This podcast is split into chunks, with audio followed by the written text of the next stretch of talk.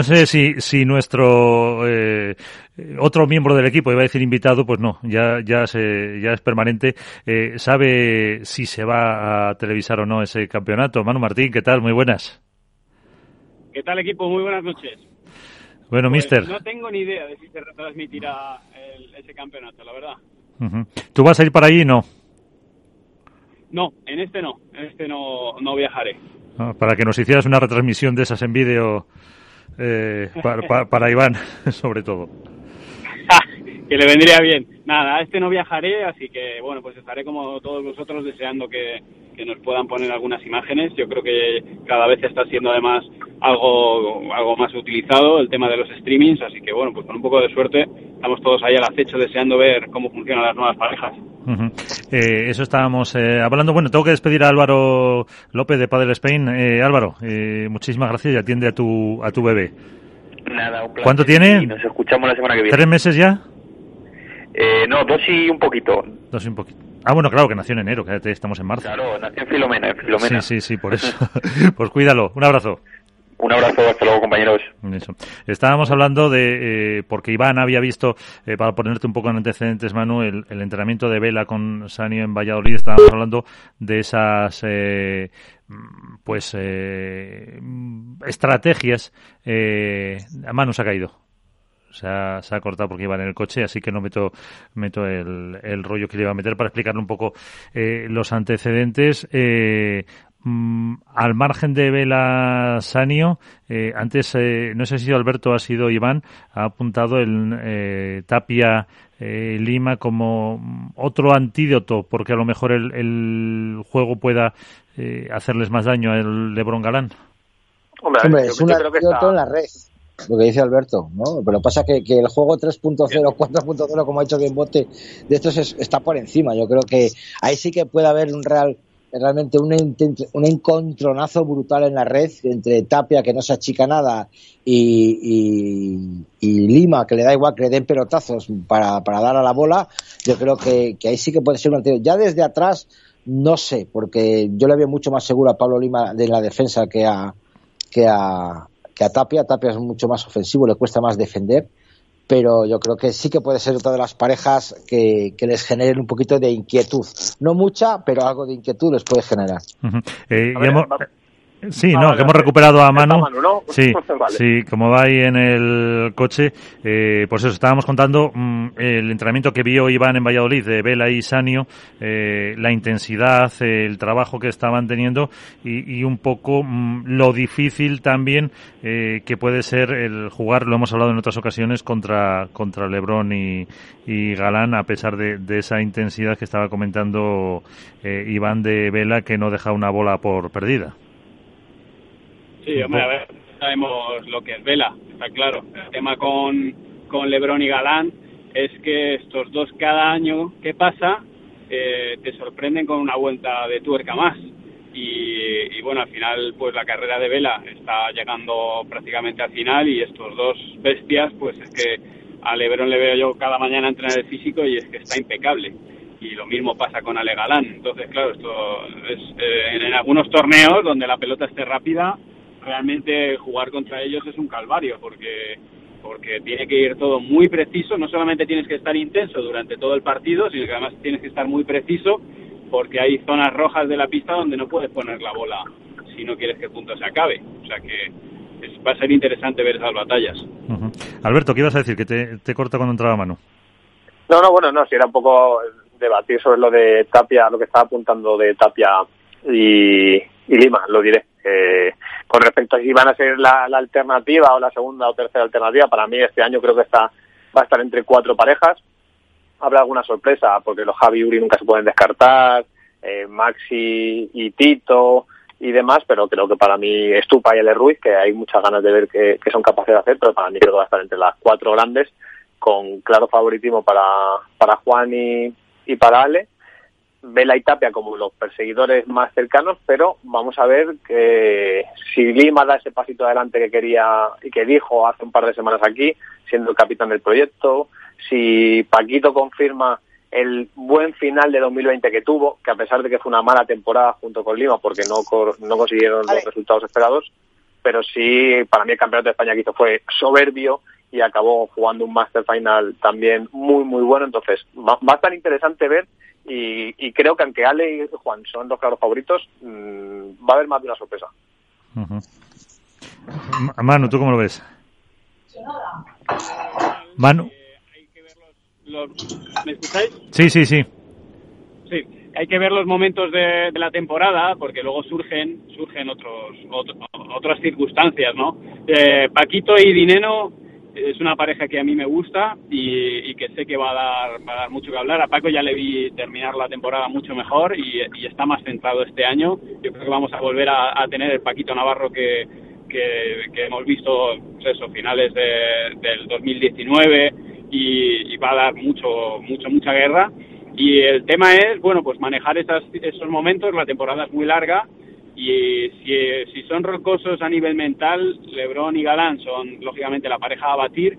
Y sobre el segundo puesto, pues a ver cómo se desarrollan todas estas circunstancias que a veces no solamente dependen de estas cuatro, es que en unos octavos de final eh, aparece una pareja, te vienen los Lucas, te juegan bien, o, cualquiera de estas otras que los tenemos eh, como parejas de, un segundo grado, pero que juegan muy bien y, y se cargan un, a una cabeza de serie, ¿no? Entonces hay todas estas cosas que los, torneos a veces parece que solo se, ganan a partir de semifinales o cuartos, pero los octavos son ya muy duros. Y yo creo que cómo se gestionen esas derrotas contra parejas de ranking inferior va también va a tener mucho que ver en, la parte final, en la recta final del año en, cuanto al ranking y, ese top 4. Uh -huh. eh, y, y, al margen un poco de la competición, eh, has mencionado a Paquito, Manu, también luego, pues eso, vamos, sí. Iván, y eh, que se me entienda, eh, con eh, Lebron y Galán, evidentemente, pareja número uno, españoles. ¿El pádel español necesita que vuelva el Paquito Navarro eh, en cuanto a promoción, marketing, espectáculo, eh, nombre, que, que ha hecho mucho, mucho, mucho Paco por este deporte? Bueno, yo creo que Paco tiene un carisma especial eh, que, está fuera de toda duda y, y, a nivel de marca personal, a nivel de branding para el pádel, eh, pues lo que hace que levante el estadio, o sea, que se, que se levante el estadio, que la gente grite, que, que se pongan pelos de punta, eso Paco lo consigue muy bien. Eh, por supuesto no es que no es que LeBron y Galán no lo consigan porque LeBron, bueno, ya habéis visto lo que hace, ¿no? Sí, sí, sí. O sea, es, es, normal, pero es verdad que la marca personal de Paquito Navarro es muy fuerte. Eh, tú vas a Italia y, y, bueno, la gente, Paquito Navarro lo, lo dicen perfectamente. Y eh, Suecia igual. No hablarán español, pero Paquito Navarro sí saben decirlo. Uh -huh. Entonces yo creo que sí, que para nuestro deporte es importante que Paco esté arriba, y, y, abre puertas y abre fronteras y está claro que trasciende, o sea que sin lugar a dudas sí. Uh -huh. ¿Y sabes, Manu, otra marca que es muy fuerte también? Eh, ¿Cuál? Eh, Padel MBA. Alejandro Martínez, director ejecutivo, ¿qué tal? Muy buenas. Buenas tardes, ¿qué tal? ¿Cómo estamos? Pues bien, estamos bien, con mucho trabajo y, y contentos. ¿Conoces al que va en el coche, no? Conozco al que va en el coche, te estaba escuchando. Fue un placer escucharle otra vez más a lo largo del día de hoy. Eso, y todavía, aunque sean estas horas, quedará alguna, alguna más. Eh, por si alguien no lo sabe, ¿qué es Padel MBA?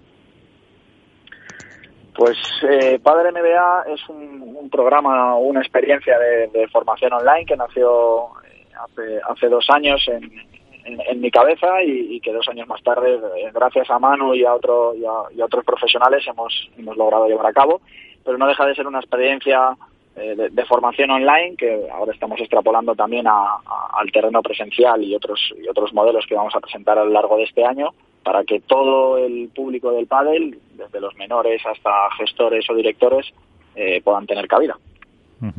Pero es un método para, eh, porque no es lo mismo los gestores que los menores, es un método para, eh, por un lado, para lo, por lo que dices, gestionar, no lo sé, a lo mejor un club, pero también para que menores eh, y gente pueda jugar mejor.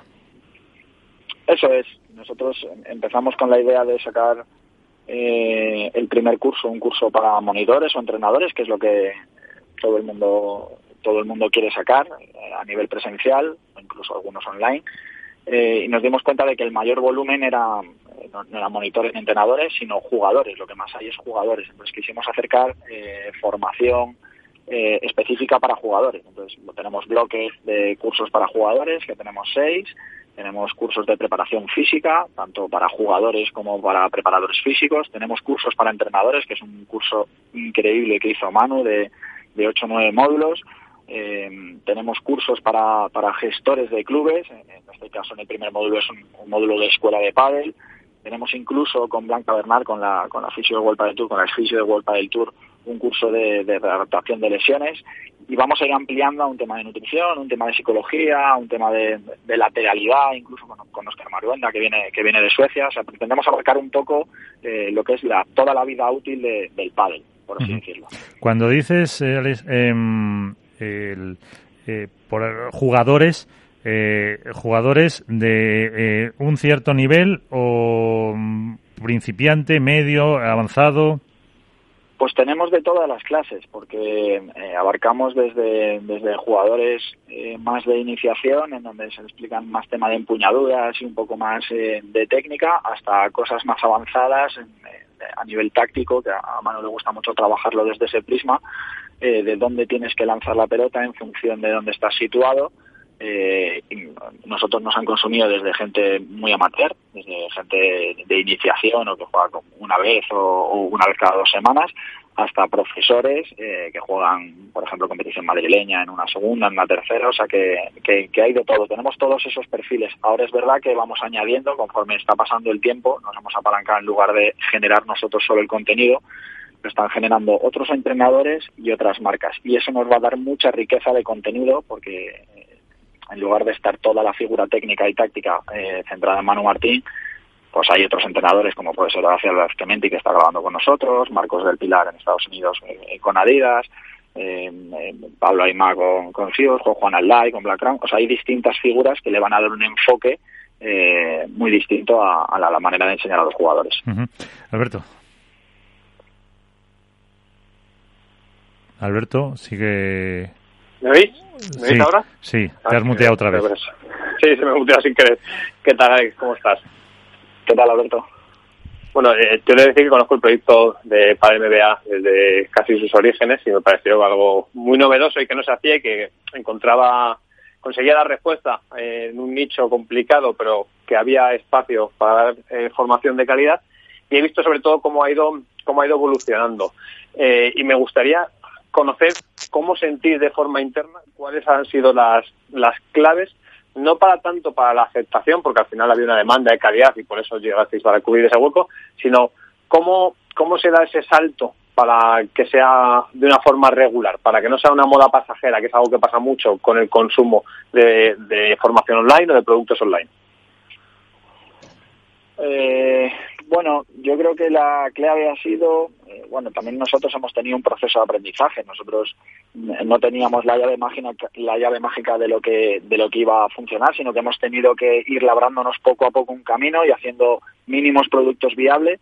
Y creo que la clave ha sido en, entrar en un nicho de mercado que, si bien no tenía este producto, hemos ido innovando poco a poco. Eh, hemos ido innovando con ciertos cursos. Ahora, como te digo, salimos con presenciales mejorados o con clinics mejorados de los que había en el mercado.